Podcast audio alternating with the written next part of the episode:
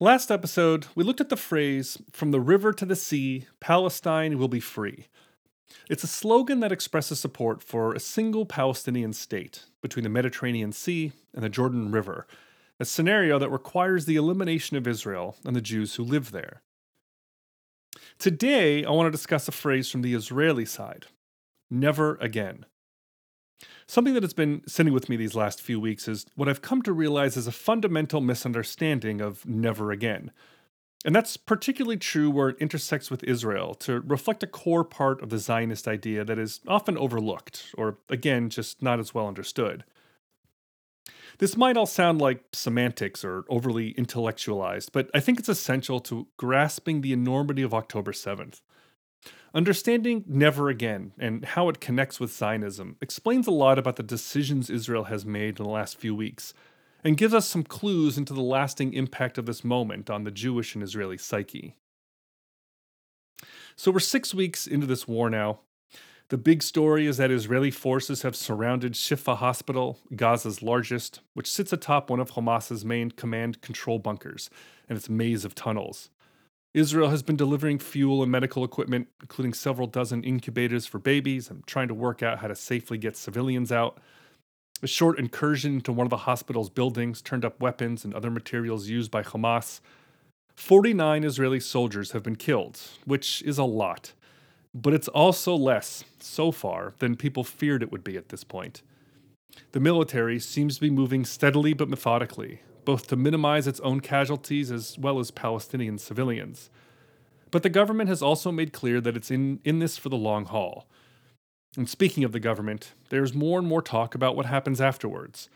Prime Minister Benjamin Netanyahu is bearing the brunt of the anger over the security failures on October 7th, and polls show that most Israelis think he should leave office, sooner rather than later. That raises questions about how military strategy might be swayed by his own political considerations. Israel has also revised down the number of murdered on October 7th from 1,400 to 1,200, a small bit of positive, though grim news. The global wave of hatred directed at Jews continues, although we are seeing more pushback as people wake up to what is happening. 180,000 people rallied against anti Semitism in France, against what has been 1,250 anti Semitic acts there since the start of the war. The UK is experiencing daily rallies against Israel, which have spilled into open Jewish hate. There's been smaller counter rallies. And 300,000 people rallied in Washington, D.C. the other day, the largest pro Israel gathering in U.S. history. And then there are the hostages small children who have been trapped for six weeks now underground. There are ongoing rumors of some kind of swap in the making, and the Israeli government drops hints that it knows the location of at least some portion of the hostages but it's become clear that their fate is inextricably tied to Israeli perceptions about the outcome of this war. There is a national determination not to leave a single one of them behind, even if it just means recovering a body. All of this is reflected in the notion of never again, a phrase that evokes Jewish power and resolve in a world deeply uncomfortable, if not outright opposed to such strength. So that's today's topic. I'm your host, Jason Harris, and this is Jew Ought to Know.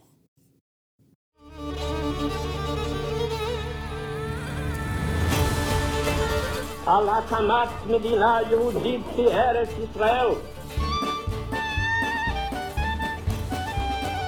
I would say to young people that we can do everyone our share to redeem the world.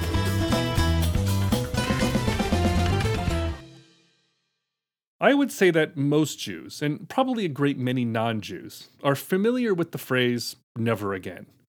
As the grandchild of Holocaust survivors, I grew up with it. It's a ubiquitous part of Holocaust education and gets attached to every other genocide, too. The takeaway tends to be that it's expressing the hope or the determination that the Holocaust, and genocide more generally, will never happen again. It suggests that the world has learned from the terribleness of these crimes and will rally together to ensure such horrors aren't repeated. And that's a fine takeaway, there's nothing wrong with it. But I think it misses a big, or maybe the main point, it's something that I think a lot of Jews grasp internally, but a lot of non Jews might not pick up on.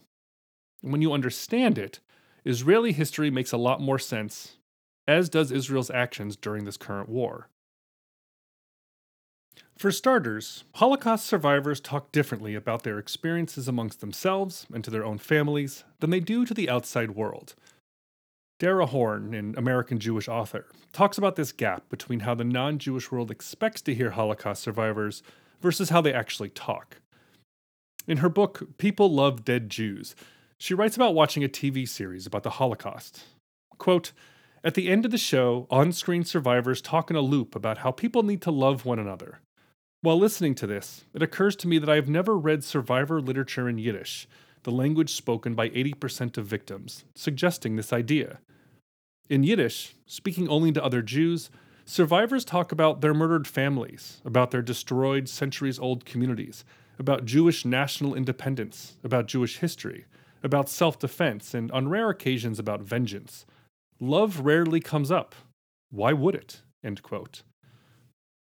In other words, survivors talk differently about the Holocaust in English versus Yiddish. One is for the outside world, the other is how they really think about things. When I was in grad school, getting my high school teaching certificate, several of my classmates were working on lesson plans relating to the Holocaust. And they all included Anne Frank's famous quote from her diary quote, Despite everything, I believe that people are really good at heart. End quote. And again, it's a nice sentiment. But as Dara Horn once pointed out, no one asked Anne Frank if she still believed that when she was being starved to death in the Bergen Belsen concentration camp. And so what happened is that the notion of never again became a universal idea of a common humanity. The Jewish purpose in this tale is to suffer and die, to reveal to humanity how awful genocide is. Never again takes on a redemptive quality. Sure, it was horrible that the Jews died, but we learned so much from it. But for Jews, this isn't the point. We're not interested in dying for the sake of some feel good revelation that the world can learn from. We don't see Anne Frank as a metaphor for humanity, we see her for what she was a young Jewish girl who was cruelly murdered because she was a young Jewish girl. Never Again isn't about trying to get the world to a place where they all love Anne Frank so much that they won't kill her. It's about making sure that they can't. For Jews, Never Again is less an expression that hopes for a general end to genocide it's a resolve that we will do whatever it takes to make sure it never happens again to us. Never again will another Anne Frank be a helpless little girl with no one to protect her. Never again will the Jews be led to the gas chambers without putting up a fight. Never again will we ignore those who declare that their intention is to exterminate us. And when we look around for the concrete expression of never again, we found it. And it was called Zionism.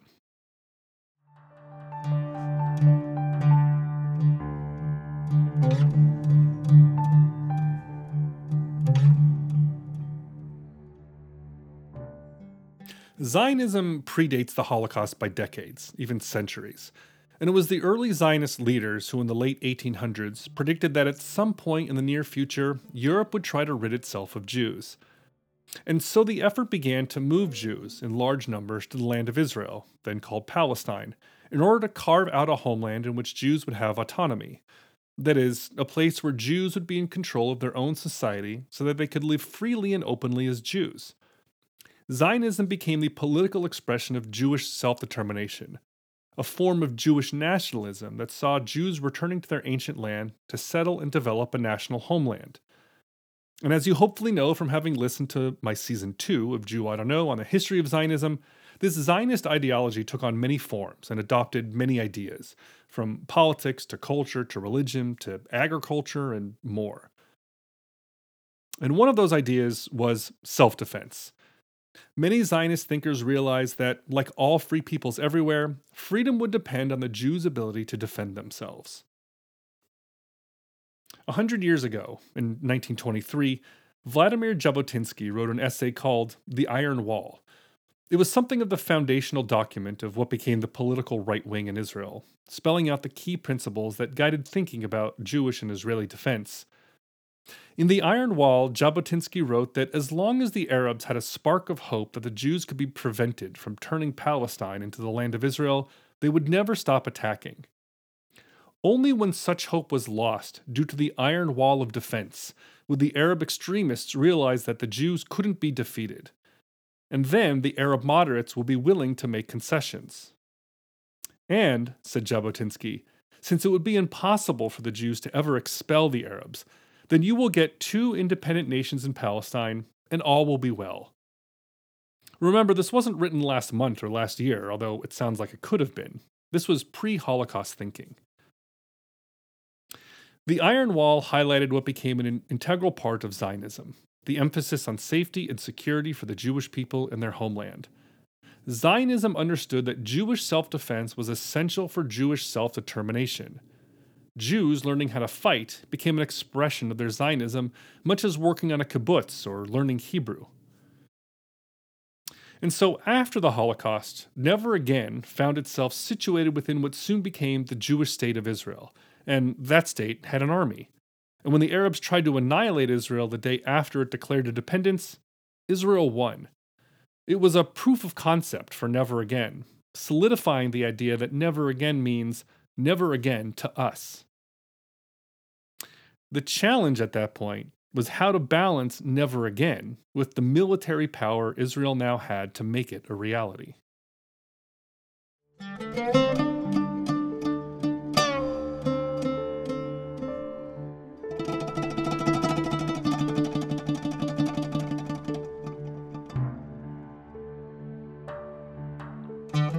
Jews had never before had the kind of power that the State of Israel and the Israeli army offered them. It was an historical anomaly. Jews had never ruled over other people, at least not since ancient times. They had never managed their own military, never made national strategic decisions. They never had to consider the impact of possessing the most powerful weapons in human history, such as nuclear bombs. And they never had to consider the impact of having such power on their internal psyche having been rooted in powerlessness for millennia? What did it mean to suddenly have power? It was and remains a very uncomfortable question. This is obviously a huge discussion. One way of mitigating this power is to encase it within the law, rules and ethics and codes of conduct to ensure that the power isn't abused. From the beginning, the Israel Defense Forces, the IDF, adopted what is known as the purity of arms, the purity of arms says force is to be used at the level that is required to subdue the enemy and limited to prevent unnecessary harm. In other words, the Israeli soldier uses his or her weapon only for defense and without targeting civilians.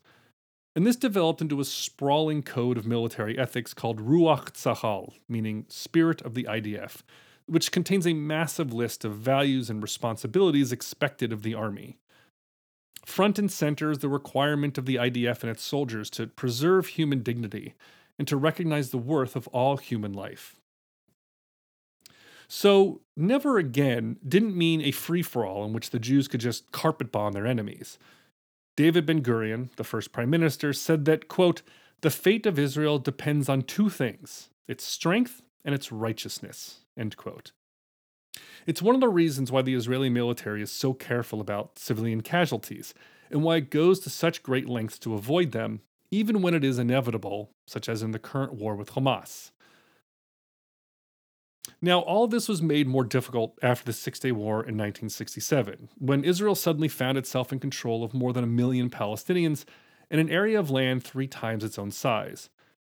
The following decades of occupation have at times challenged the purity of arms doctrine, and they made harder the question as to what kinds of situations fall under the umbrella of never again. What is, say, a security threat versus an actual existential threat?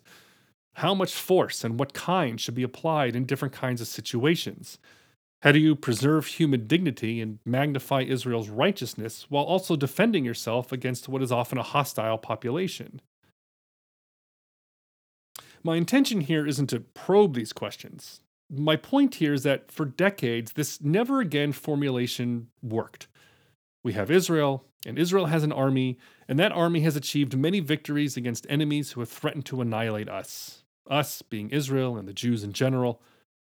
The army enabled the state of Israel to grow and prosper. It allowed Jewish life to flourish abundantly and vibrantly without having to cower in secret and the security provided by the army allowed for democracy to take root in a very inhospitable corner of the world. There was terrorism, yes, and war, and Israelis were still killed year after year. But as tragic as it was, an act of terrorism didn't threaten to bring down the whole country. And when a soldier died in battle, the whole country understood that he or she died standing up, fighting for the Jewish right to live. After 2,000 years, no longer helpless. So, this was the central tenet of Zionism that with the ability to defend themselves, Jews could determine their own fate and could live life on their own terms. That's never again. All of this was shattered by what happened on October 7th.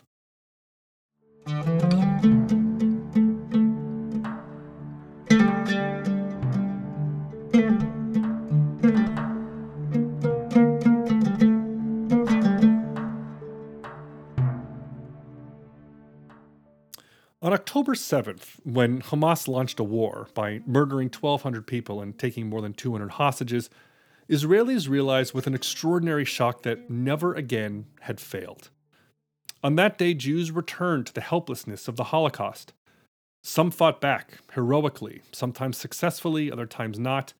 But people were murdered without mercy, children begging for their lives, women raped to death, the sick tortured, entirely fam- entire families executed in front of one another. Jews burned to death just like in the Nazi death camps. For an entire day, and all the days that Hamas planned for October 7th, never again failed. And the outcome was so horrific that I, for one, still have trouble processing it. Decades of never again resolve and the psychological security that it brought was completely undone.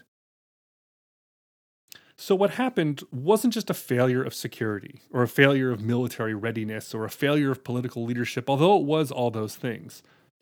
This attack went deeper. It was a failure of Zionism. It was a failure of the promise of the State of Israel to protect the Israeli population. In an instant, it set the Jewish psyche back by decades, as we were all transported into the memories of parents and grandparents whose experiences we thought were just that awful memories that won't happen again. It turns out they weren't. And so the question is how to come to grips with this and where to go from here. So, what Israel is doing now is trying to get back its never again. The world is looking at the intensity of its campaign against Hamas and throwing out accusations of rage and revenge and collective punishment. And sure, there are some in Israel talking about those things and certainly there is the human instinct of getting back at those who have committed such horrible crimes. But most Israelis understand that this is about never again, about getting to a place where neither Hamas nor anyone else can repeat this kind of attack on Israel ever again. What has to happen for Israelis to reclaim never again? How do they do so within the confines of the purity of arms? How do they demonstrate both strength and righteousness or is one more important than the other right now? As if Gaza wasn't complicated enough, the situation is made even more so by the unprecedented situation of the hostages. We're off the map here. In 2011, Israel dealt with the capture of a single Israeli soldier by releasing more than a thousand Hamas prisoners, some of whom went on to orchestrate the October 7th massacre. That scenario can't be repeated. In 1986, Ron Arad, an Israeli Air Force pilot, disappeared after his plane crashed in Lebanon. His whereabouts remain unknown, including if he is still alive. Decades later, he is still a household name, a heavy weight on a country which has a fundamental principle of leaving no one behind. Now multiply that by 240, and you start to appreciate the unfathomable enormity of what we're dealing with here. How can Israel possibly get back to never again without resolving the fates of those hostages? It makes the military campaign that much harder, that much more intense, that much more urgent. So, in military terms, we're talking about restoring Israel's deterrence, the iron wall of military power that will ensure Hezbollah and Iran stay in their corners, which so far is working. Hezbollah continues to attack Israel every day, deliberately targeting and harming civilians in what are, in each instance, a war crime, but they've stopped short of a full scale attack. And Iran has made noises that it too is going to hold back. Hundreds of thousands of Israelis are displaced from their homes around Gaza and Lebanese borders and cannot return until deterrence is assured, which it will be in due time. Hamas will lose this war. But beyond that is the open question of how long it will take for never again to return. Israelis are looking at deeply traumatized generations who may never get back to that phrase. For so many, we're back at the end of the Holocaust. What is required is a rebuilding of the Jewish state and a rebuilding of the Israeli army to the degree necessary to reimagine how Zionism can once again mean safety and security for the Jewish people.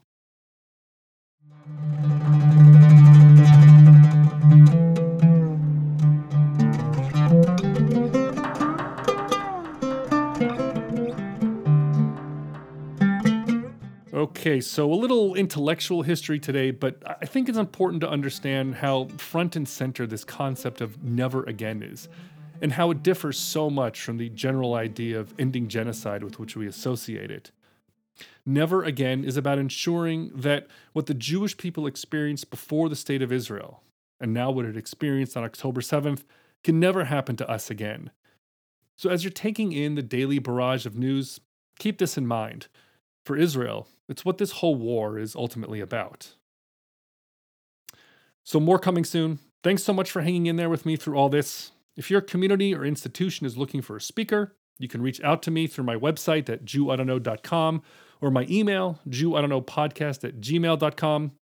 I make Zoom calls and in person calls, and the only time my wife lets me drink sugary soda is when I fly, so I'm here for it. Talk to you soon. Am Yisrael Chai the Jewish people live.